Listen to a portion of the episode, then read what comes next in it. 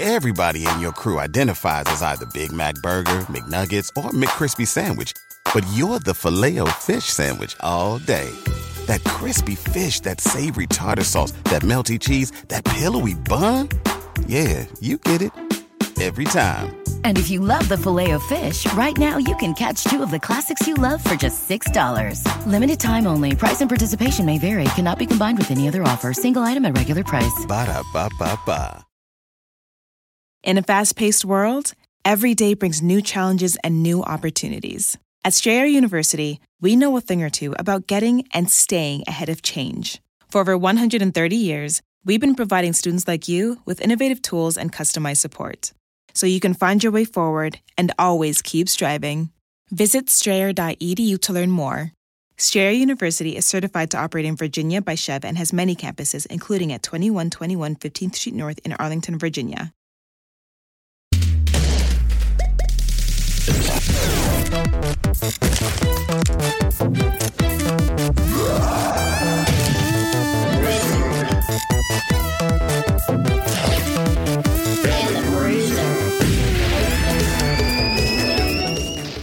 Everybody, welcome to another startling, mysterious, and deep investigation on a little show we call Wizard and the Bruiser. That's right. I'm your very scientifically minded wizard. And I'm your conspiracy crackpot bruiser. I need facts. Why don't you believe? I'm a woman that needs facts. I'm a dude who loves basically getting my assumptions repeatedly confirmed, but no one believes me. So, like, I'm every rebellious teen that just hates it when their mom doesn't listen to You them. can explain it away with something else. It was wind chimes or something, damn it. Bruiser. I mean, yes, Bruiser. You're a bruiser this week, right? and I guess in this analogy, uh, Marie's here, you're Skinner. Yeah, I'm uh yeah. Why hasn't he gotten a promotion? He's still assistant director for nine seasons. Assistant director. She's Skinner. X. Oh. Oh, there are so many informants though. We'll get into that. yeah, yeah. She's Krychek. We should even say what this. We should say what this episode is. It's it's about the X Files, everybody. You probably already figured that out from the title. I mean, who doesn't read the title of the episode and just blindly launches in like a maniac? What am I supposed to do? Read three words? One of which is a letter?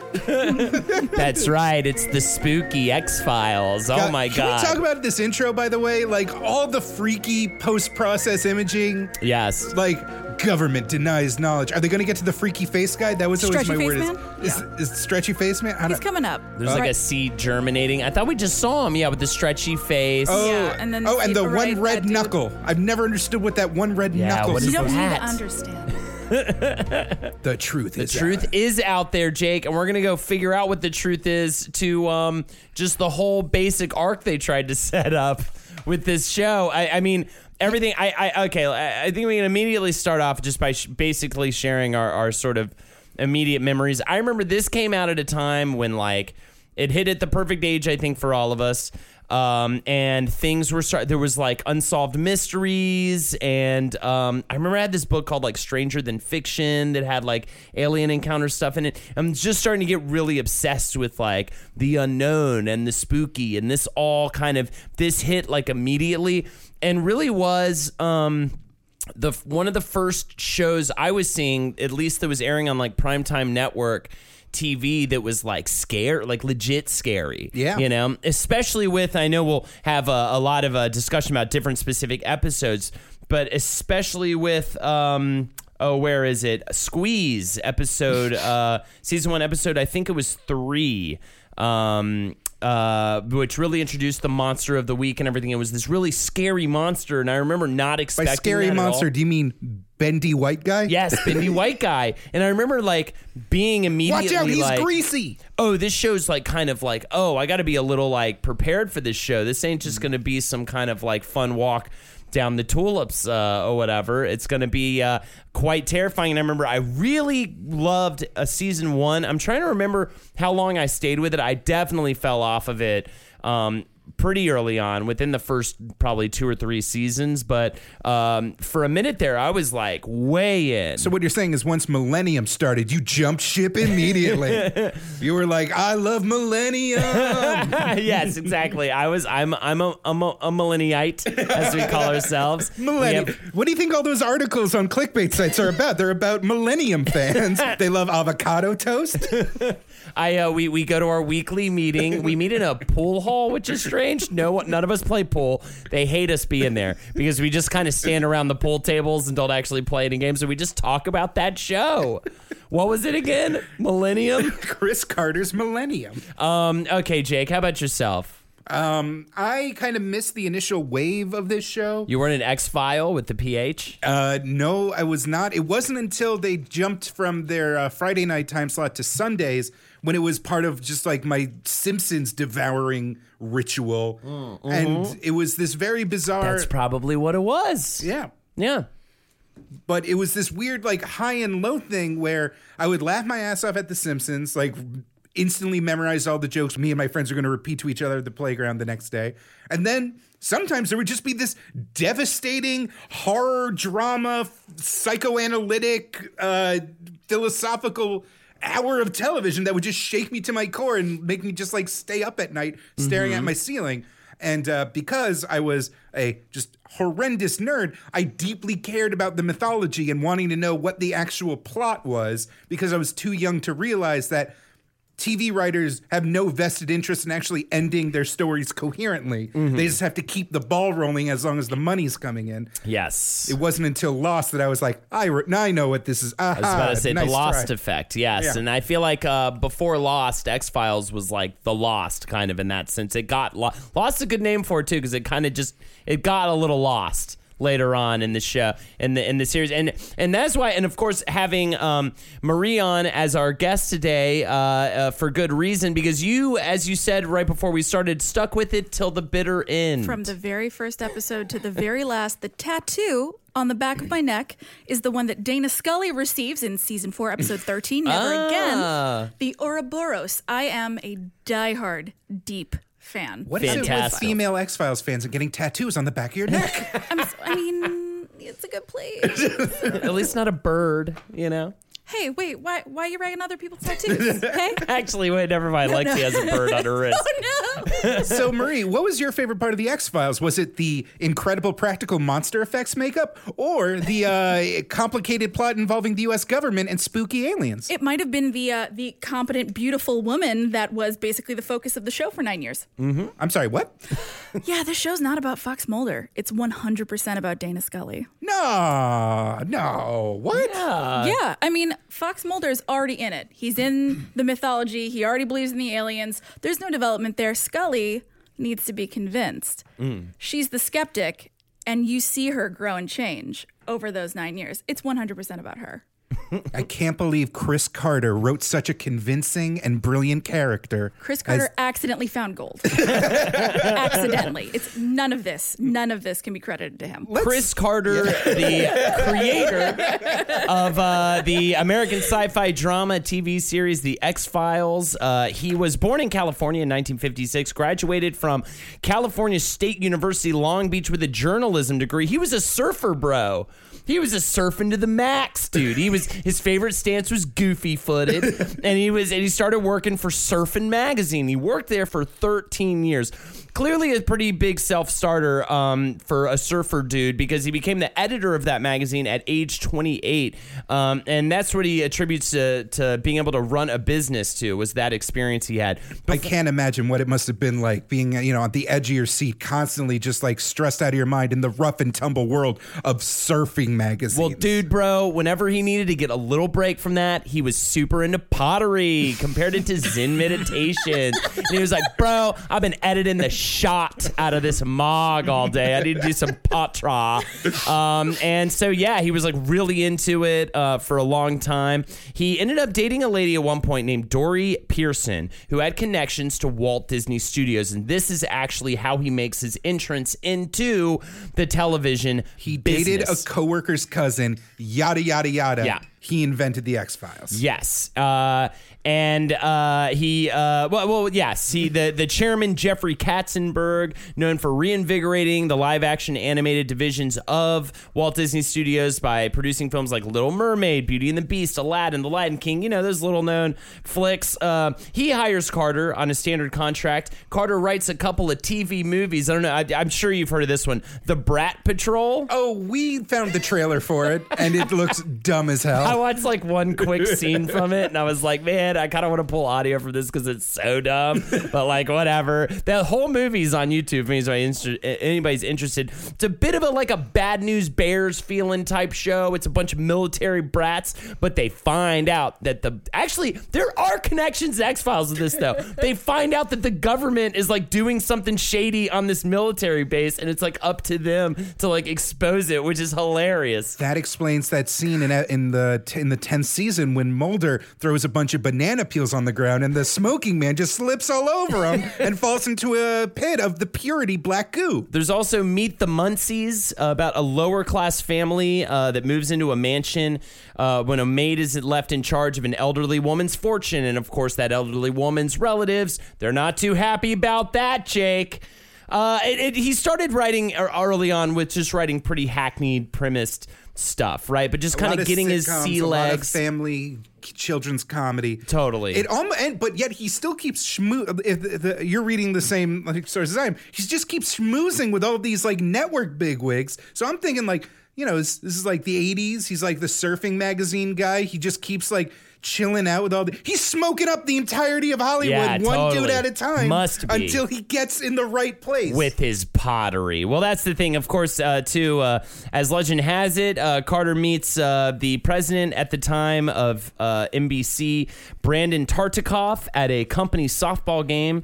Um, who and they hit it off swimmingly at this softball game. They were getting What loaded, smoking doobies behind the fence, and then uh, you know that's what all this means, right? They were just doing all sorts of drugs together in the dugout. You know, they had like a the dugout. They somehow smoked out a dugout. It's an open air sort of space. They somehow smoked it out. and somehow, just because it's Hollywood and it's the '80s, just like.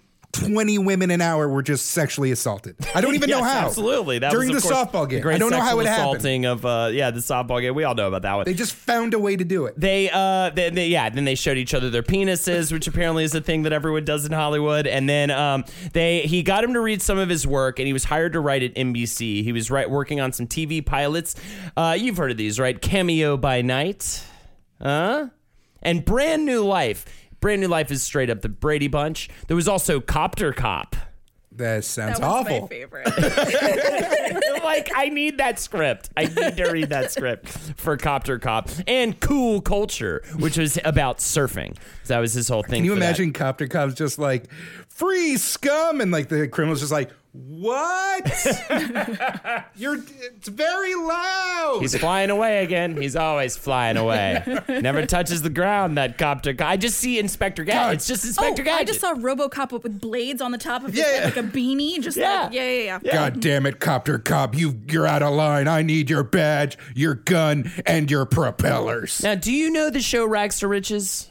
Are you aware of that? I didn't Um, really look too deeply like into it. uh, uh, it's some it's one of those it's like of that genre where it's like uh, I'm an uptight old man but like oh the the urban youth are like giving me a new perspective it's like very rags to yeah it has it's a very rags to riches Like different strokes or Punky Brewster. Yeah, or any of those exactly. shows. gotcha. Yeah. That gotcha. I did not check the race of the other cast members, so we will never know if it's Different Strokes or Punky Brewster. that is lost to time. Uh, well, he produced on that show in order to learn how a show was run. Now, um, uh, Peter Roth, president of Stephen J. Cannell Productions, uh, it gets a copy of the Cool Culture script, and apparently it was pretty jamming, Mon, because he ends up firing him to work on a CBS series called Palace Guard. But Roth then gets hired to the head of Fox's TV production wing and took Carter with him in 1992. So that's how the business works, right? Have you ever? It's like Walt Disney into NBC into you know you're just hopping around left and right. You're just you're never you know until finally um you end up in a position where you just magically find yourself with some sort of uh, any pow- power in But I mean, have you noticed that sometimes we've done these kind of like uh, creator bios, and you know we have these weird revelations. I was like, oh shit, did you know that Conan O'Brien actually was like a writer on The Simpsons, or like, oh shit, did you know the Arrested Development guy was a writer on Golden Girls, or like you know, it, like you see the person's like talent like leave its mark across Yeah. all everything leading up to their big like breakout. Batman was in an episode of Fresh Prince of Bel Air, like all those crazy facts that we found out. uh, Batman was Carlton. The Power Rangers were the vice president for uh, one term in 1987. The, the Ken Starr investigation had a weird clause in it. The 90s were wild, guys. 90s were stupid, dude. Half the people in the world were animated. They weren't even real people. It was crazy. And if you and you would bump into them because like if they were standing sideways, you couldn't see them. You couldn't see anybody. It was cra- I'm so glad those days are over. Yo-yos, please. Pogs. Ugh. Get it out of here. I would like TGIF back though. Thank you. That would be fun. Any whoosies though. Um, what you? Where, where where were you going with that though? I'm sorry. Oh, no, Sorry, that- turning that- it into a bit. I Creators leaving their mark. Chris Yeah, that- Carter didn't. Chris Yeah. Carter is just has a has a has a has left a wake of like what behind From him. the Brat Patrol straight into the X Files. He stumbled on brilliance. Yes, yeah. I mean, yeah, I, I, I completely agree with you on that.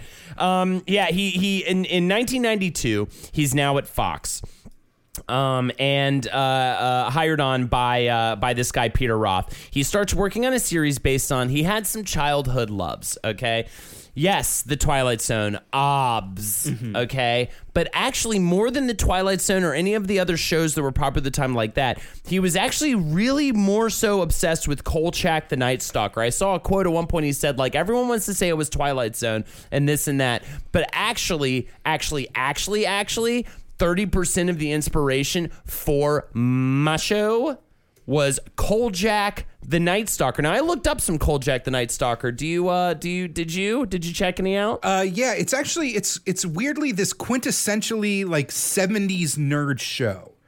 Um, it like was originally a TV movie where like this weird kind of I didn't I don't want to call him a hippie, but this kind of unconventional, uh, half manic uh, San Francisco, I believe, reporter uh, stumbles across like vampire killings and uh, nobody believes him and he like you know tumbles through the underworld and like investigates it and like it's it what did amazingly especially during a time like that when tv movies were a big deal and the uh, show was like uh, was popular but it kind of phased out quickly. It was just kind of a mark of its time and mostly forgotten to history.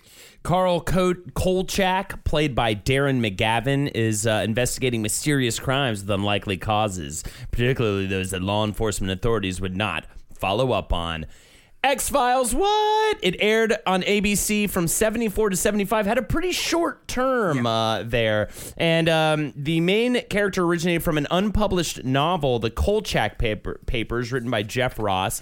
You know, it was different. that jeff ross yeah, that Jeff Ross. Or Jeff Rice. okay The other Jeff, the other Jeff Ross. Um, he uh, managed to tackle most of the major monster myths. Different, you know, you've got your mummies and your werewolves and your vampires. There was also like they did like Satanism and stuff like that. I mean, they kind of went all o- all over the map. Um, and in fact, uh, McGavin does actually make an appearance. The actor who played Kolchak um, in a few episodes. Um, uh, it's as- las vegas not san francisco sorry Ah, as Arthur Dales, a retired FBI agent described as the father of the X Files. So he that is actually Kolchak from the Kolchak papers. Um, and uh, yeah, there's different ways that there's different little slip-ins that they paid uh, tribute to Kolchak. Um, just different little like you'll there's different little um, Easter eggs for it and everything. Um, but there was also other inspirations at the time that really kind of came into play. Another one being um, just a report that came out that uh, said that 3.7 million Americans have been abducted by aliens, which is completely insane. Also, the water. Well, it, it didn't say that 3.7 million Americans had been abducted by aliens. It said 3.7 million Americans think they were think abducted. they were abducted by aliens exactly and then the the watergate scandal so i think we should actually i was like everybody knows watergate but you know what maybe we should explain No, you maybe know some what? of the listeners don't know what watergate is Open up another don't tab. be mean whatever you're about to say do not be mean right now jake expand your mind. Please, like, you know, do some, you know, we do a lot of research on the show. Now it's your turn. The Watergate scandal was a political scandal in the U.S. during the early 1970s, in which five men broke into the Democratic National Committee headquarters of the Watergate office complex in D.C. on June 17, 1972, and Richard Nixon's Uh, I'm sorry. Is this, is this up the the Spiro Agnew Wizard and the Bruiser episode? He covered it up. He's a crook. He says he's not, but he's a crook. But anyways, it's all about the. It was one of the first big um, instances of the American people getting shown shined a light on the conspiracies and the hidden fucked up shit that was going on within the government for the first time ever. Um, and I think that that was really like kind of big for like it for was, was it was less on. the actual uh, conspiracy and more like the idea that a couple of people in like a fluorescent lit hallway in Washington D.C. can have these like intense conversations where the fate of the nation is involved. Like Yeah. it's kind of like all the presidents. It's more all the presidents. all the presidents Men as well. Yeah, than the like film. the actual. which I highly recommend seeing. All the President's Men is a phenomenal movie. Check And it of out. course, the main source in the uh, Woodward and Bernstein is was called Deep Throat because of the porn because it's because you know everyone was sick back then because there wasn't an internet for everyone to get an out, uh, you know to vent their outlets. But like, so there's all this imagery. There's this like counterculture stuff. Like, uh, I mean, if you listen to. Uh, uh, last podcast on the left, you know that like the 70s and 80s was a pretty wild time in terms of just like out there communities kind of coalescing around their own individual narratives. Like all this stuff about the Greys and you know Roswell and then the Illuminati and all you know it's it's there was okay there was so much original American mythology that was ripe for the picking and JFK nobody yeah was a big one. and nobody had like harnessed it and uh it's it, it created like an amazingly like just compelling pastiche was that the right word Yeah. No, no, that works. Yeah, yeah, sure. oh thank god the character of Scully and um, just and basically the whole uh, them being FBI agents was largely based on uh, Silence of the Lambs or inspired by Silence of the Lambs rather. There that was the whole um, you kind name of one thing Clarice Starling has in common with Dana Scully just one All of the things. Yeah. All yeah, from She- start to finish. Right down to the haircut in the beginning. she's literally the same. She's literally the same person. what, I'm sorry. What was that? What was They they both have breasts. boob? They both have boobs. Breasts. that- They both yeah, have breasts, and they're both with breasts. Yeah, mhm. which is phenomenal. Yeah. Sorry, Megan was motioning to us with breasts, and we were like, "We get it. You you have breasts," and she's like, "No." All three of them. All three of us, yeah. Um, Carter says, uh, Mulder and Scully came right out of my head, a dichotomy. They are the equal parts of my desire to believe in something and my inability to believe in something. My skepticism and my faith. And the writing of the characters came very easily to me, Marie. He said it literally says Marie. It says Marie.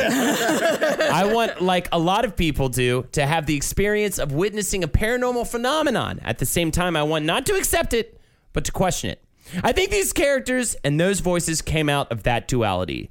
Smoke doobies, I'm gonna go catch 10 on some raw wobs, y'all. And then he just sort of trails but it off. isn't, but it is. So, um, initially, the pitch for the X Files was rejected by Fox execs. They came back a few weeks later with a more fleshed out concept and got commissioned for the pilot. Now, that actually gave me pause because that sounds kind of crazy to me. Just being a person who's gone and pitched things before, I've never heard of getting like that kind of a mulligan. I mean, I guess he was sort of higher up. You know, he was like working for Fox, so maybe he just had that leeway. But to to actually, I think it's an even harder feat to have your idea be rejected and then to go rework it and return and resell them the shit they didn't buy uh, like a week or two ago. That kind of blows my mind. Uh, it helps that Fox was still kind of young-ish as a network and Yes. was e- really eager to prove itself because they hadn't. They had success with The Simpsons and Married with Children, but I don't think they had like a real hit drama yet. Yeah, it's funny how Fox is so associated with like conservatism and like old man stuff when old white man stuff when like uh, back in the day they were like the bad boys, like they were like edgy, like Simpsons was edgy. Married with you, they were like, "What's Fox gonna do? Fox graffiti, man." Don't want to sound cocaine." dramatic, but if I was able to shoot Matt Groening in the head in 1989, I would fundamentally save America. Wow, really? You think so? Just saying, it's a crazy world we live in. um, So, uh, that be the poll quote on the in the episode? Sure. Great. So so um, there were some other inspirations while they were working on this. Oh, by the way, they ended up working with NYPD Blue producer Daniel Sackheim, which I think really does lend to. I, I enjoyed NYPD Blue back in the day. It had like a rawness to it. It had like a dark feel to it that I think worked really well in terms of what they wanted to do with the X Files. They also drew inspiration for the 1988 documentary The Thin Blue Line by Errol Morris. Um, I A procedural. I Yeah. cannot. Yeah, a procedural, and I, I just cannot recommend the Thin Blue Line enough. Um, it literally got a man uh, off of death row. It's like the most incredible like crime documentary, and it really set the stage. Like you'll watch it, and you'll probably be like, "This was really cool," but you have to realize like all the choices in it were things that did not exist until Errol Morris did it in that documentary. So you're, you're going to see a bunch of things you've seen a ton of times now, but like in retrospect, it's unbelievable work. Uh, and also a British TV series called Prime Suspect which I'm very curious about. It's a British police procedural TV drama starring Helen Mirren as Jane Tennison, one of the first female detective chief inspectors in Greater London's Metropolitan Police Service, and it dealt a lot with like sexual harassment in the workplace and sort of all this kind of all these kind of issues with being like this first woman in in this kind of higher uh, position. And it's Helen Mirren who's phenomenal. So I'm actually quite curious to go back and check some of that out. It sounds really great. Um, and obviously uh, another um, ins- uh, clear inspiration for uh, what they ended up doing. Um, and one thing I did appreciate with Carter from the very beginning is that he really, and, and even though this did change as the show went on, he really was be really hard on the on the idea that Mulder and Scully would have a platonic relationship. He wanted a Emma Peel, John Steed Avengers style, you know, the TV series Avengers style platonic relationship, which And I think the only cool. thing that ruined that plan was the first three seconds when Gillian Anderson and David Duchovny were on screen together. yeah, just the incredible chemistry that they have. Wait, Uh, so uh, yeah, please, yeah, yeah. so how so you are like you you've been fangirling over this show for so long like do you do you know like the full inside story about like the casting process and stuff like that or Uh, not the casting. Pro- I mean, I know that David Duchovny was like an English professor and just decided, like at Yale, like just a smarty pants, and decided that he Yeah. wanted to try acting. Yeah. And this was like his first big leading role. And uh, Gillian Anderson was just some like punk upstart who went to like an English boarding school and like what. And she was like again 24, ridiculously young, and this Mm-hmm. was her first big role. So I mean, they casted unknowns. I'm not sure how they. I mean, they probably just that put was them in a room together. That was a policy of theirs as uh, of of Carter's as well, and I love this. Po- th- I agree with this so wholeheartedly that he really felt if you put names into it, it would immediately break from the reality of the Mm-hmm. show. And I love to see shows.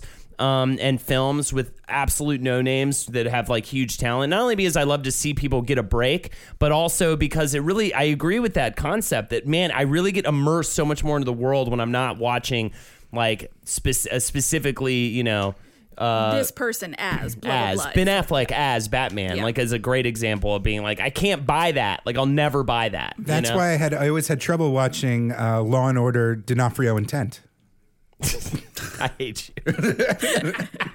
so, uh, just to reiterate some of the some of the uh, uh, things that you just you just spoke about, David Duchovny, born in New York in 1960, the son of a teacher and a writer slash publicist who worked at the American Jewish Committee. He graduated uh, from Princeton University and went to Yale uh, to receive a Master in Arts in English Lit, and he was starting on his PhD, uh, but he never finished. He got his first acting gig in an ad for Lowenbrau beer in 1987. The Princeton Yale shit's so funny because when apparently when he went into audition for the role of Mulder, he uh, Carter thought that he was a like an idiot. Like I guess he was speaking too slowly for his liking and thought he was really stupid and was like he's really good for the part, but I think he's like kind of an idiot, bro dog. Now I'm gonna go hot dog down I'm the. sorry, he was. Uh, uh, David Duchovny was speaking too slow for a surfer? dude? How slow was he speaking? I don't know, situation? right? I, it's so crazy. So Carter was like really kind of hesitant about it, and then of course Carter This would. Carter was like, it later turned out I was high on cough was- syrup.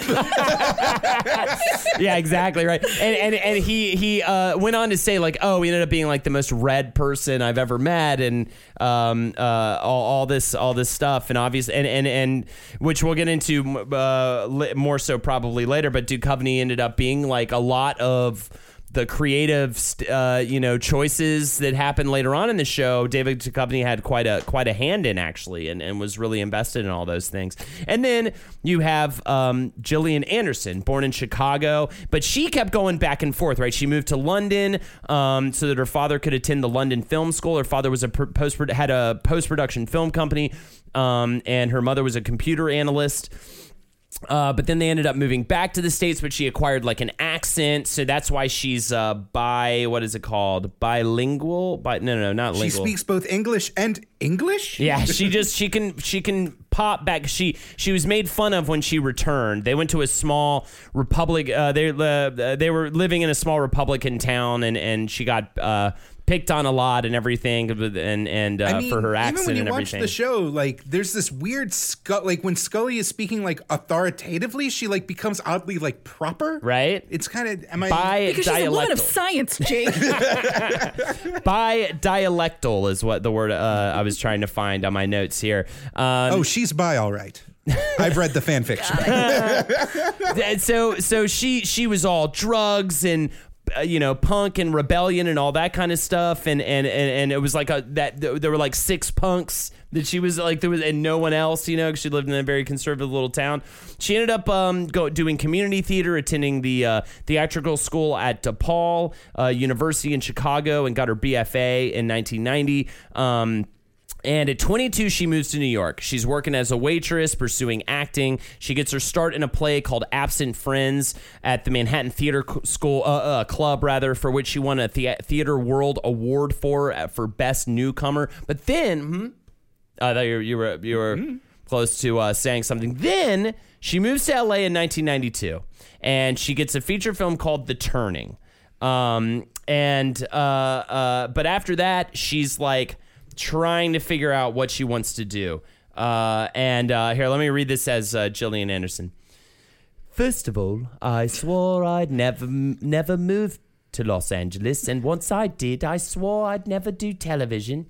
It was only after being out of work that uh, I, uh, almost a year that I, I began going into auditions on some stuff that uh, I would pray and uh, that I wouldn't get uh, because I didn't want to be involved in it. Yeah, That was, see, that was me doing a bilingual. I was trying to go back and forth between dialects. Did you catch it? yeah, I caught It's it. very subtle. How was it? Was that good? it was it was pretty good. I'll try again. I'll practice next time. I'll practice. so like here are these two people so this is this is something that marie you were trying to tell me about uh, when we were like doing some cramming sessions i thought it was fascinating there's like and there's a complete tension between like mulder and scully as chris carter wanted them to be and mulder and scully as david Duchovny and gillian anderson like Oh, Uh-huh. 100%. where are like some of the key differences Uh, well, I mean, as you said earlier, Chris Carter wanted the relationship to remain platonic, and he had the characters as they were written be vastly different. But on screen, obviously, there's an incredible chemistry between the two of them, and that the way that they interact, there's. And maybe it's because it was written to be platonic, so nothing in the dialogue lends itself to like romantic interaction. But David Duchovny and Gillian Anderson would just gaze at each other, and it wasn't helped by these like tight close-up shots where it's just their faces millimeters from each other as they discuss conspiracies. Mm-hmm. And it just drags out for nine seasons because he refused to let it happen. And there's, I mean, jumping ahead here, they're like they're together now, right? They're like actually together. the actors. yeah. I mean, that's the T, but nobody, they're not confirming it. Oh, okay, gotcha. But they, like, showed up- each other during the run of Really? the show. Yeah, because David, like, opposite of their characters, David Duchovny was like the super serious English dude. I'm very smart. I've read Who all was the books. just banging Vancouver, just Yeah, having just sex with Vancouver. Literally everyone, just cleaning the fuck up. And Gillian Anderson was like this new agey, giggly former punk, you know, did one play and like a movie and then got cast and they were completely at odds, like personality wise. And I think mm-hmm. I think David Duchovny didn't have any respect for her, like while they were doing the show, because she would like ruin shots with giggles and. I mean, whatnot. watching the pilot, I was, you know, it's it's that weird thing where like the people when you were a kid watching, you're like, oh, those are grown ups, and now that I'm in my 30s, I'm looking. oh looking. no, they're puppy dogs. They are babies. like uh, Yeah. David Duchovny is like at least 32 or 33 in the first episode, but Gillian Anderson's like 24, 25, and sh- she's tiny. Yeah. she's a tiny child. I mean, She had yeah. to- I mean, she's a petite woman. She had to anyway. wear, uh, or she had to, little person. she had to stand on the Jilly box Jilly box in order to do Sometimes- scenes with Duchovny because she was Sometimes so short. modified into the Jilly ramp if they had to do a walking scene. That's so crazy. There are some great outtakes where she forgets that she's on the ramp and she just hits the end and falls. Like you'll see her just trip, and then she like sinks a foot because she's literally a foot shorter. Than her. no, it'll be weird watching an episode where like they're ta- uh, where Mulder and Scully are having like an intense conversation, and she's like, they're at least she at least manages like eye contact. Yeah. and then they'll be like in a far off shot, and there's just like. Oh no! Uh, your daughter seems to be wearing a pantsuit. Are you okay, sir? so uh, they they begin the filming of of this show. Uh, Carter founds 1013 Productions, which is named after his birthday, and uh, they end up also Fox Mulder's birthday, by the way. Really interesting. That's where you're on the show. Uh, una- they were uh, unable to find good locations in LA. They ended up moving production to Vancouver, where the first five seasons would shoot, uh, and uh, they end up. Uh, uh, uh, wanting to go there because that's where the good forests are, quote unquote. Um, uh, they they do the first five seasons there, uh, and the f- yeah, I. I mean, they really do immediately kind of jump into this whole mythos or uh, myth arc, uh, which is referred to as it is referred to by staff and fans, um, where they're building uh, around a government conspiracy to hide the truth about alien existence and their doomsday plan. Um, and that's where we start to meet some more uh, other characters that come into play. Of course, there's the smoking man, um, uh, Mulder's nemesis, the uh, person who's kind of like uh, running. Is he running the syndicate? No, he's uh, lower on the rung on the Okay. syndicate. Yeah, but he's definitely he's the one who is is in contact with Mulder and like keeping him away from the truth, but also giving him the truth. It goes back and forth. So the show has an overlying arc for like a small percentage of the, or it's like Oh, not small. small. It's- it was huge. Well, yeah. late and more as more seasons went on, it became more and more about the myth arc, right, and less and less monster of the week. Because there's also the so there's two sides to X Files. There's the myth arc, where I was just describing, and the monster of the week, which is you know any kind of uh, you know Hannibal is a more recent example of a monster of the week show.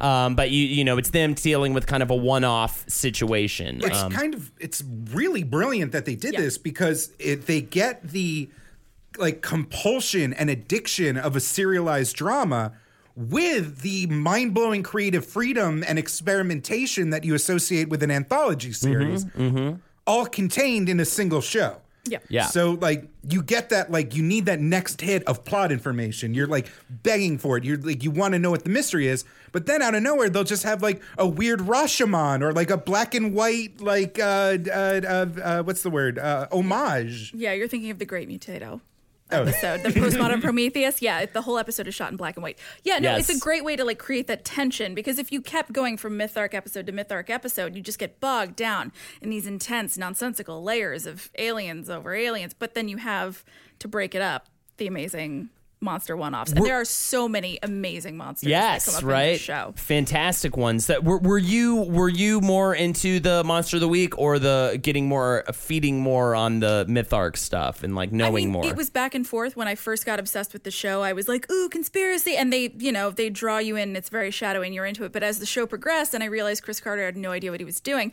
I got deeply into the Monster of the Week episode. That's got to be fun, right? Just Also- realizing that the creator of the show you love just has no clue where I mean, is Yes, going. complete- especially in the early seasons, they were pretty good. There's no bigger like what's in the box bombshell than a fucking alien fetus. Yeah. like that's pretty good. Yeah.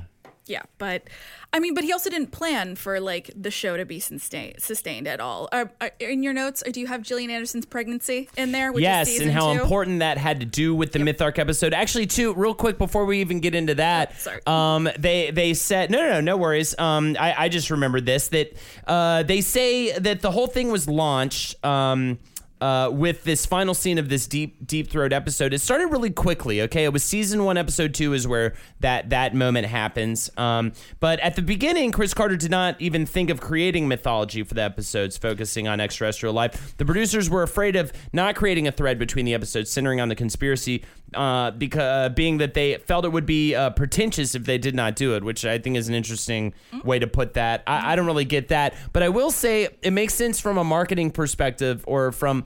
Um, a show a kind of uh, perspective in terms of planning because those kinds of shows like twilight zone are a bit of a relic of the past and i think that you know nowadays if you're gonna do monster of the week you still need that like overline i think through line. yeah right. You need something. it's to keep just you it's back. just expensive to have an entirely new setup every episode. Yeah, for sure. People like one-off episodes and stuff, but they want it kind of mixed in with like a sort of homebrew. But um, the the Carter th- sees the final scene of Deep Throat as the real launching moment, and we have it here. Um, if you if you would uh, play that for us. Mr. Mulder, why are those like yourself who believe in the existence of extraterrestrial life on this So this earth is the- this is Deep Throat talking to Mr. Mulder. To the contrary. Mr. Mulder. Mr. Mulder, I, I've just said that because he just said it. All it. the evidence to the contrary is And not Mulder is very entirely sweaty. dissuasive. Precisely. We're about to get a revelationary They're here, bombshell. aren't they? Mr. Mulder, they've been here for a long, long time. Yeah. Uh, he has all this. They're here. They've been there for a long, long time. Boom. Already. That's it.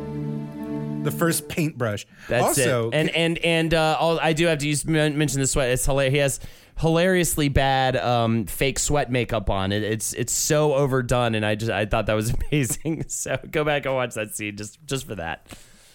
it's actually uh it's it's kind of amazing uh, that the the the atmosphere of the show is the Vancouver setting, this kind of like misty forest. Which also, congratulations, the '90s with Seattle. Like the Pacific Yeah. Northwest was just an in aesthetic. It's, Yeah. it's like uh, it's like Japan now. I don't. Everyone just thought that was where all the cool shit came from. Right, right. It's so it's so interesting. And then and going back to um, the uh, pregnancy. Uh, so that was that was termed as uh, well, the, the executive producer Frank Spotnitz described it as the best thing that ever happened to the series, um, and it led to the whole right because it le- least because it takes her out of the show is why Right. right I didn't know actually the part that you mentioned before where uh, Chris Carter didn't have like a through line plan really when he started this.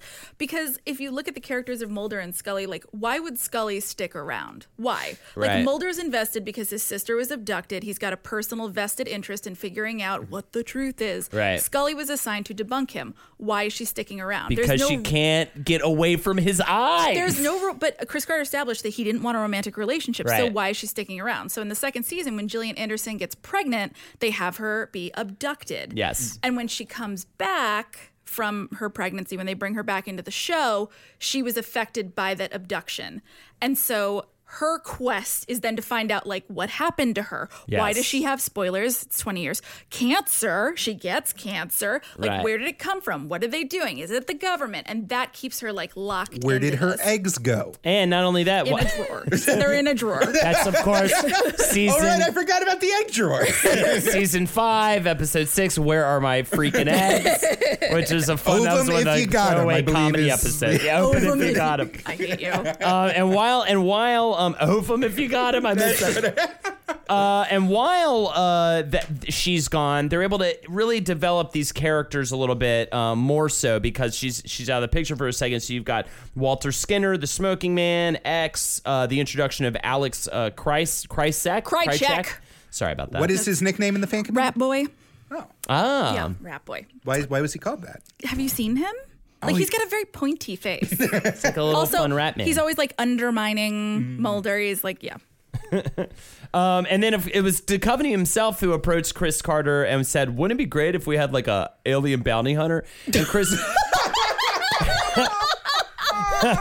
and Chris Carlin was just like, I am so high. I, I don't know. Is my nose missing? And he was like, No, it's on your oh, face, dude. He was like, Gnarly, bro. Let's casting. hang some tin. Perfect casting. And that's just also a testament to Duchovny really starts to kind of get involved in the creative stuff uh, to a certain degree. He starts to really kind of want to get in there and sort of like sh- like add add to the story, shakes things up, and and that's another testament to them not having any idea what they're doing, where to where an, uh, the lead actor can just start getting involved in Like, where the hey, story you know what's is a going. fun idea? We have aliens. Why not more aliens? Let's add more on top of those. There's there's three aliens that we're talking about here. There's the colonists, then there's the alien rebels, and then Yep. there's the super soldiers. Like there's just too much. I'm No, sorry, there's please go ahead. there's. I'm sorry. Are you talking about the the Greys, the Stitchy Magoos? Oh, I forgot about the, the reticulants. The goo- yeah, no, no, the Greys are different. That's a whole different one. And then the black. o- No, okay. In And the, the black movie, oil, the movie they the- established that the black oil is like alien, uh, oh, uh, baby goo. yeah, it's alien. and it baby gets right. in your face, Right. And then it um, gestates into the spooky long claw alien that they had to use because they finally had enough uh, movie budget for a Right. cool monster. Yeah, that's actually the- in the movie. It's a different strain of the black oil where it's like an alien easy bake oven. It gestates really quickly.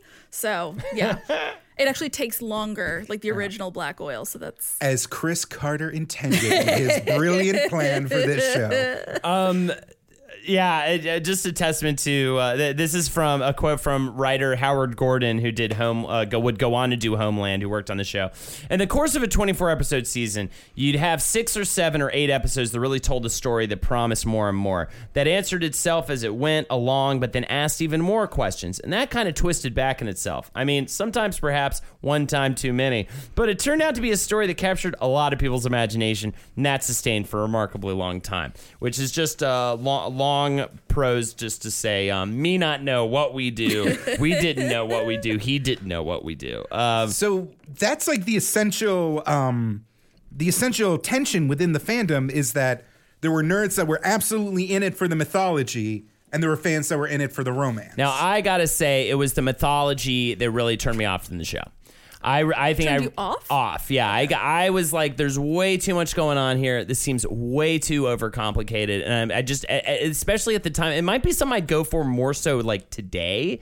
But back then, I just wanted to see scary monsters and like spooky, crazy, spooky stuff. I didn't really want to, and I felt too, and I feel like in a way where they may have shot themselves in the foot a little bit, is that like I felt like maybe I missed a season or I missed a few episodes, Oh, and all of a sudden I'm just lost and I have no idea what the hell's going we on. We were all lost, right? We were all lost. So, even yeah. that religiously followed.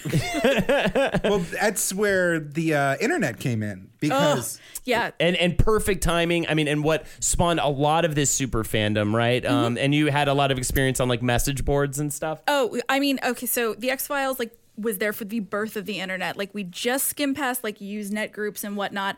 And this like in 1993, 94, 93 when it premiered in the 94, like you started getting like the GeoCities and the tripod and the Angel Fire sites and it gave birth to the and web rings. Oh my god, I belong to so many X-Files web rings. can you name do you um, remember a few? Um, okay, so there was one site that I would visit all the time. It was called the X Files Institute for Relationshippers, and it was Kelly Use was the author. If you know her, please contact, like, send her my way. And she would go episode by episode and like analyze it for like touches, glances, like whispers, tight shots, and we all just read with like bated breath. All the oh god, Because that love story really was such a huge draw. it was so compelling to watch because again to chris carter's credit i will give him some credit. He did create a very equal partnership.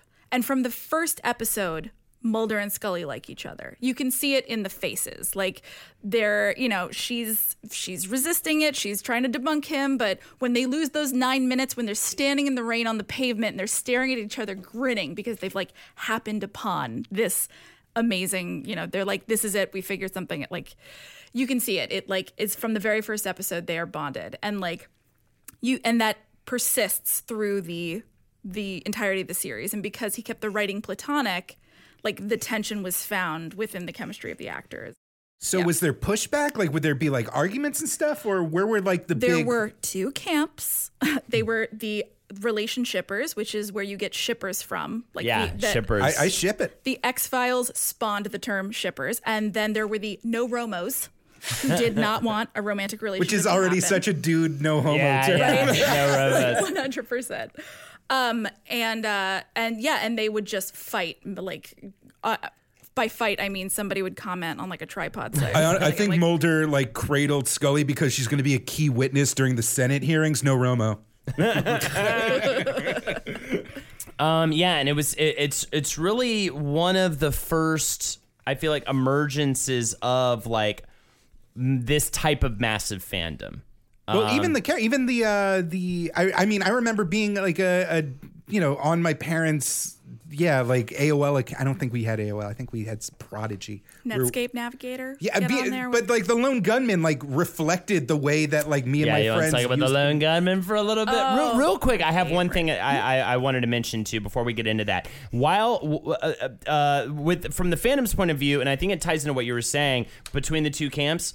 Um, while the show was created to be plot driven, um, the fans found it to be more character driven. It sounds to me like the shippers are just the character driven camp, and the no romos are just another word for the people who are just way more into the plot driven Yeah, stuff. You know, absolutely. that's the real breakdown. But it turned into you know, will will they? Won't they? I don't care whether they will or won't. You know, camps. But um, yeah, the lone gunman. I you know I remember the lone gunman was a thing that I feel like by this point I'd kind of fallen off of the show.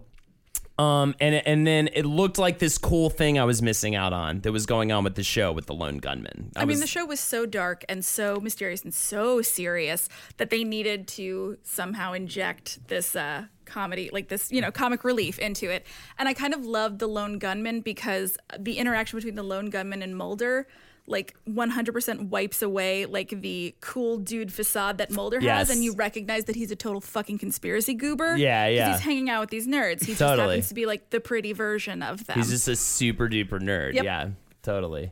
the uh, and I mean obviously the spin-off series that uh, accurately predicted 9/11 to a scary degree whatever Yeah. moving on Either way, whatever though with that.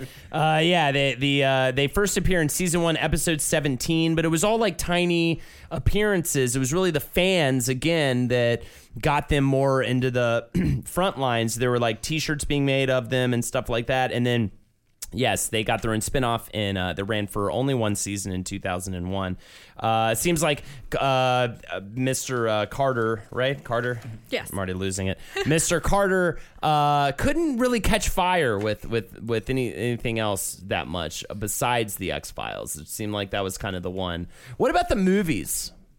So the first movie, Fight the Future, happens between seasons five and six. Holden, I'm a little upset that you like let off around season three. You said is when you lost interest, Probably. because that's when the show really hit its stride, And Right. then you start getting into some phenomenal episodes in season four and season five. So I went back and I watched a couple. I want to watch more. Um, I watched Home.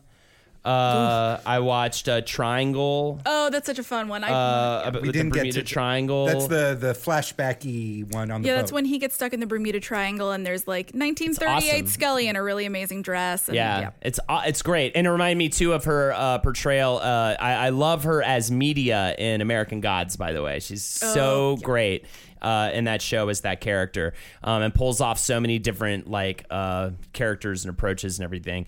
Um, Oh, and the cinematography in Triangle is phenomenal. amazing. well. It just keeps like moving around and, and and and then they do a split screen of like past and present and and it's just absolutely feels like an, a strong effort. Uh, Clyde Bruckman's final repose. season four, an incredible episode, one of my favorites. Phenomenal. Peter Boyle uh, just crushes it as this uh, character, this um, psychic, uh, essentially. a who can- reluctant psychic. a reluctant psychic. It it it really nails the like absolute um the the, the two ends of comedy and, and absolute uh, scary seriousness of the show. It really has like all of because you said it's a very dark tone show, but there's actually quite a bit uh, of moments of levity when they're when they can find it. And there's I know there's the one about like the um scary book author or something like that that was supposed to be Jose good. Chunks from Outer Space. Probably, Yep. yeah. I made Jake watch that Oh, one. that Awesome. I written need to by see that Glenn. Morgan. Yeah, there are some phenomenal writers on this show. Glenn stumbled Morgan. backwards into the show. C- Did you?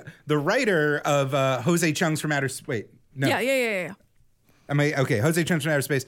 Uh, was the fluke monster in season one. Whoa. That guy with the weird kissy mouth. Yeah, that that is an episode too. That's actually I feel like well they known for its, used like footage of that monster. guy in like a lot of ads. He's like very iconic when I think of the X Files. Mm-hmm. Um, season one with uh, Beyond the Sea about Scully dealing with like the loss of her father and and uh, all that stuff, and, and a moment where the roles kind of switch because this like inmate on death row is like speaking to her like as her father or something, and she's the one buying it, and Mulder's the one being like, "Whoa, whoa, whoa!" Here, which I think is an interesting twist, and also really displayed. Um, uh, Gillian Anderson's acting talent and uh, the uh, musings of a cigarette smoking man as another one that's more part of the myth arc that tells like the backstory of that character. And they had really cool episodes where they could delve into the backstories of different characters, especially later on. Uh, oh, we didn't even get into the whole part of this where after season five, uh, Scully uh, pitches a fit about not being in LA with his wife Téa Leoni. No, Duchovny. Dave, uh, David, David yeah. Duchovny. Who did I say? I mean, said in, Scully. in No. my perfect world, way. Gillian Anderson would be married to Téa Leoni. yeah, but I just have a very particular set of aesthetics. But um, yeah, so in in season uh, at the end of season five, um, uh, David Duchovny. David Duchovny, thank you, pitches a fit about. Uh, uh, needing to be more in LA. Um, it was he made a comment on like a late night show about how shitty the weather is in Vancouver, and it pissed a bunch of Vancouver people off, and they all thought that he was just doing that because he just didn't want to deal with like he didn't like Vancouver, but apparently he said no, it's because like I'm away from my family and I just want and to I've been having nonstop sex with prostitutes. I've literally had sex with all of Canada at this point, and I don't even know these diseases, the diseases I have now. I don't even know they're different because they're from a different country. So, um, uh, anyways, he the, he ends up getting the whole production. There's no moved. coming back from the Ottawa clap. The one thing I can't deal with with all this, like I get that you don't want to be away from your wife, but like so many people lost their jobs. So many people that would later reprise their jobs on the films, um, and and, and whatnot, and uh, and that really got me. Thinking. I was just like, man, I don't think I could stomach doing that to that many people. Like, uh, And they talked about like how intense the filming hours were because a lot of these were like shot at night, so they'd have to do it at like three o'clock in the morning. Right. And so these super long hours and these intense like these are hour long episodes every single week that are Yeah. shot like movies. Like Yeah. it was intense to create this show, and they kept the the whole cast and crew the entire time through. So yeah, having David Duchovny just decide up and move everything to LA was. Bit I'm- yeah, of a bummer. Yeah, a little bit. I maintain it's because his acting, like his movie career, didn't take off the way he wanted it to, Ah. and so then he that was like- part of the hissy fit where he wanted to move to LA. So in between You mean seasons, his Larry Sanders show guest spots weren't paying the bills? in between seasons five and six, which is when this is all going down, um, they do the uh, X Files Fight the Future. Um, it came out, this is 1998. Rob Bowman is the director, notable for uh, doing a lot of work on the uh, Star Trek The Next Generation. Um, and uh, Chris Carter wrote the screenplay. Uh, also, Rob Bowman worked on X Files, the show, for a long time. The series, uh, the first time they broke the rule with not getting names uh, was this movie. They got Martin Landau and Blythe Danner to uh, act in in it, and uh, that was actually the literally the first time that. Carter allowed for them to get you know names on the show. and uh, Martin on the Lawrence played the bee that stinked Scully. Yes, that's right. I They used that. CGI. I remember that. Yeah, yeah. It was he was gonna be the fart monster. They were like, we got to take this seriously, and he was just like, put down Carter, put the bong down because they never called him Chris. They always called him Carter. Carter, put the bong down. It's as big as the room. Um, as- Nobody kissed, dude. Nobody kissed. Dude, bro, it's like they like each other, but do they like like each other? No Romo. uh, as soon as you put in it, uh, uh, oh, I already read that. Uh, so, anyways, uh, they wanted to film in a, as many different locations as possible to give the film a grander feel. I remember getting that sense. I believe I saw this movie in the theater, and I believe I I enjoyed it quite a bit. I don't believe I don't think I saw the later movie they made, but this was good, right? Yeah, no, it was an encapsulate an, an encapsulation of the myth arc, pretty much. Like Yeah. they kind of fast forwarded through like the alien shit, but so they shot in like DC and they had the big Antarctica finale. Yeah. so it like got very dynamic. I remember that. I as- remember yeah. a cornfield. Oh, they It run through the a cornfield with the bees because there's bees and bee Yes. husbandry. Yeah, there's Yes. yeah. Yes, I remember that. I remember being very pleased with it. I thought it was a great. It was uh, an exciting movie, yeah. and that hallway scene, which we will hate forever, us shippers, I identify as a shipper, yeah, was an iconic moment. When did you come out to your parents as a shipper? I was very young. It's when I asked them for the magazine subscription. I said, I, "Oh, I subscribed to the X Files magazine." Oh Every- yeah, yeah. What, I was. what did they cover in the X Files magazine? I don't know. Like, it was a lot of like, "Hey, here's the dude that did the makeup for her for Tooms or whatever," and they would like go through. So it was actually really interesting because, again, like you said, there was like so much like crew that worked on this. Post production was insane, Yeah. and like this the the uh, the practical effects for all these monsters, like it was in depth, and they would like interview these people and talk about the 20 process page for all of expose this. on Mark Snow's synthesizers. And we ate it up. We loved all of it. Uh, so after this movie, the the show continues for a few more seasons, um, and I think that again, from what I was hearing at the time, it's like, oh, they're leaning even more on this really confusing myth arc thing, and it's just getting all all convoluted. Um, By the Carter, end, they uh, weren't even like FBI agents anymore. They were just on the run from super soldiers. yeah, They were, yeah, back and forth about sometimes it was shut down and then they reopened it and then they shut it down again and then they were on the lam. Like it, it goes back and forth. So, the beginning of season nine, they're seeing terrible numbers. Uh, Carter says, We lost our audience on the first episode. It's like the audience had gone away and I didn't know how to find them. I didn't want to work to get them back, as I believe that we were doing deser- uh, what we were doing deserved to have them back, which I think is a bad way to look at things. Um, No, man, Annabeth Gish was okay, delivering. she's great. She's great. the Robert crew, Patrick The crew was- found a way to blame all it all on 9/11. Uh, the media blamed it on uh, lackluster stories and poor writing, which is probably more the what happened. Um, and the show gets canceled. Oh, so the real conspiracy shut down the fake one. the real conspiracy, Loose change. Look it up. or the or the show got canceled in 2002. By this time, Duchovny's not even really on the show. Right. So he goes into hiding frequently and is at one point abducted. So for I believe uh most of the eighth season he's like kind of not there or sometimes he'll come in because they bring in doggett and reyes who's annabeth gish and robert patrick course. uh, in the beginning of season eight and so then it's kind of like the three of them and i think that chris carter was trying to like develop like oh x-files is just going to be this thing where we always have two agents who have contrasting personalities and we'll move it into perpetuity Right. we can lose our incredibly charismatic duo that drove the show for seven years whatever details um, so i feel like he was trying to set up those new so it created like a weird balance with the three of them and then sometimes And Pocky, back- the yeah. talking dog. I mean, what are we doing? I mean, why are we even doing that? and You then know? by the time you hit season nine I'm like the subject of Rubberman experiments. Oh, Pocky, you so crazy. And they were like, that's Martin. And they're just like, who is saying that? You know, I can't believe that line. Rye runs Rada Ramily.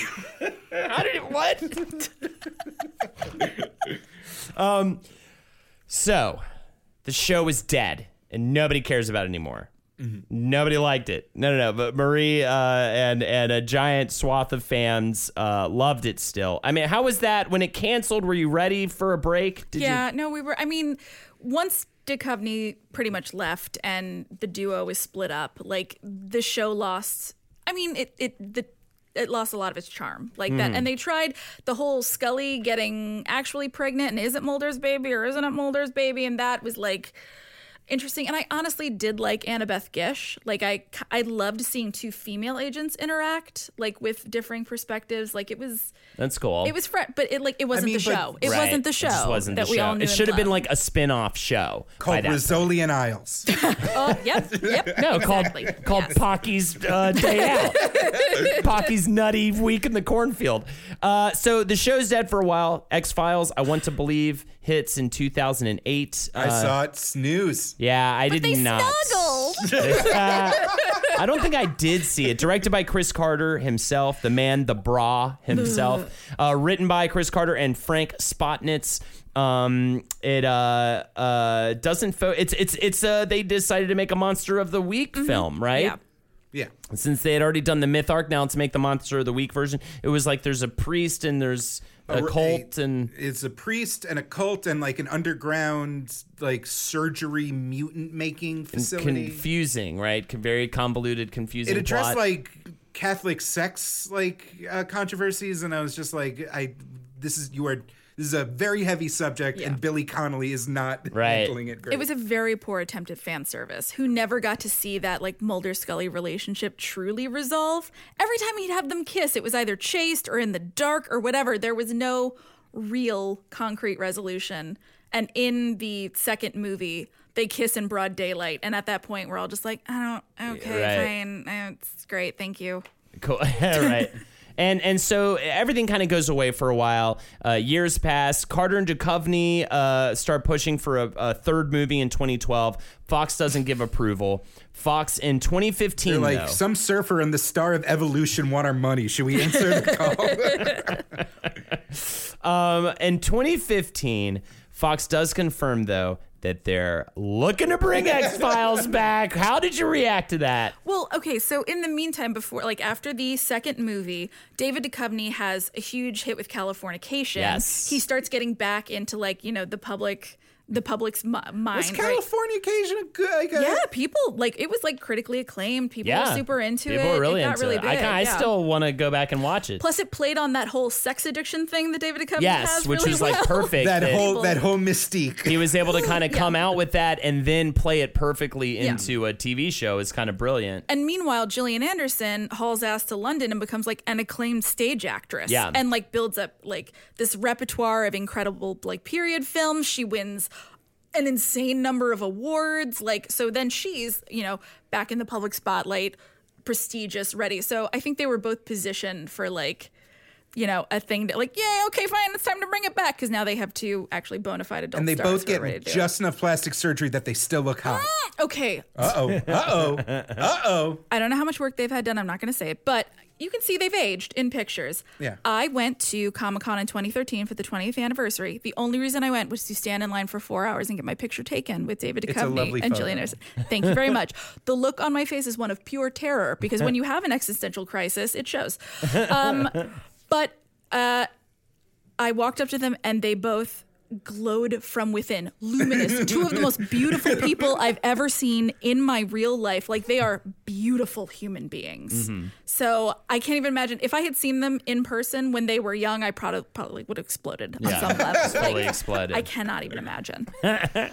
So, uh, and That's how I felt on our first date. I'm gonna bur- I'm gonna kill you. Gonna you. Uh, so they, they it is confirmed, uh, and the new show premieres January 24th, 2016. That's just last year at the time of this recording. Uh, and you know, it- I was glowing too, Marie. But that was because of my cool light up sneakers. take me now, God. So it's Holden, don't know Romo us. Okay? no Romo. I'm team no Romo. All right. You know what I'm saying? I hate Ross and Rachel. And I hate. How was the revival? Um, what was it like? It was like six episodes. Yeah, it was just, uh, and again, the Monster of the Week ones, so much better than when they tried to like re because the uh, again the show was at the beginning of the internet, so it like grew up with the internet, and so they were just getting into exploring how technology could like invade our lives and track us and all this conspiracy stuff. But now we are like firmly entrenched in iPhone GPS. The NSA knows where you are at all times. Land and the energy of the show is just completely different. Right. Like it it and, and so trying to be like, oh, I suspect a conspiracy. Like, no shit, Mulder. They're all tracking us at all Right, times. right. Like, it just, Interesting. yeah, it didn't feel. But seeing them again was great. The Monster of the Week stuff is great. They always have phenomenal writers that they pull in for the show. Like, and you know, and now there's going to be a season eleven. Yeah, so- 11th season, uh, 10 episodes in uh, January of 2018. That's that is next month again at the time of this recording. Um, so there you go. We got something to be excited about. You X Files with a PH. Is Vince Gilligan coming back? God, I hope so. He was so, so good. yeah, I didn't even mention we, we we didn't even mention Vince Gilligan in the episode uh, Drive, season six, episode two. Vince Gilligan uh, directed the episode, cast Bryan Can- Cranston as like essentially the star of the episode, uh, as a man who claims his brain will explode if he travels less than a certain speed, and he made him this crazy, insane dude. And Bryan Cranston was able to take the role and make him a personable, relatable person at the same time as being a lunatic. Vince Gilligan went hmm and kept it in the back of his mind, and that is how uh, Vince Gilligan, of course, went on to create Breaking Bad and cast Bryan Cranston as the lead, and it's all because of that episode of The X Files. Bryan Cranston was a big writer. A showcase of before we. Uh, uh, sign off on this one. Just wanted to showcase some of the writers that we didn't even mention. Um, Darren Morgan, who wrote uh, Clyde Bruckman's Final Response and Humbug, among many others. Glenn Morgan, who did Musings of a Cigarette Smoking Man, Beyond the Sea, Ice, Squeeze, episodes of uh, that are pheno- that are loved by Oh, fans. Yeah, if you like John Carpenter's The Thing, watch the episode Ice. Watch Ice, right? Yeah, James Wong, little who did Little Green Men, Beyond the Sea, uh, Die Hand Die Verletzt, which You- is supposed to be a great one. Close enough. Yep. Uh, Frank Spotnitz, who of course we said like co-wrote the movie and all. He did Memento Mori and Piper Maru. Uh, Vince Gilligan also wrote on Memento Mori. William Gibson, Tom Maddox, and Howard Gordon are a few more names, just to name Stephen a few. King. There was really. Yeah, Stephen King actually wrote a really lackluster episode, but it's my personal favorite because that's when lesbian Scully comes out in full force. She looks her most butch in that episode, and I really appreciate She's, it. I believe the term is bi-dialectical. So um, I made the same joke twice and it still worked. No Romo. no Romo. So, uh, anything else before we uh, ended today? I think that about covers it, right? Uh, I feel like we, you know, we could, if we had more time to catch up with the entirety of the series, uh, we'd be gushing more about it. I want to go back and watch more episodes. And, I, I, I as well. and I'm really thankful that Marie was here with us to give us like a real fan perspective. Yeah. perspective. Thanks for being here. Thank you so much for having me, guys. Hell yeah. Um, all right. And once, and we'll just lose, and just another thread on the Facebook group about how everyone likes her more than us.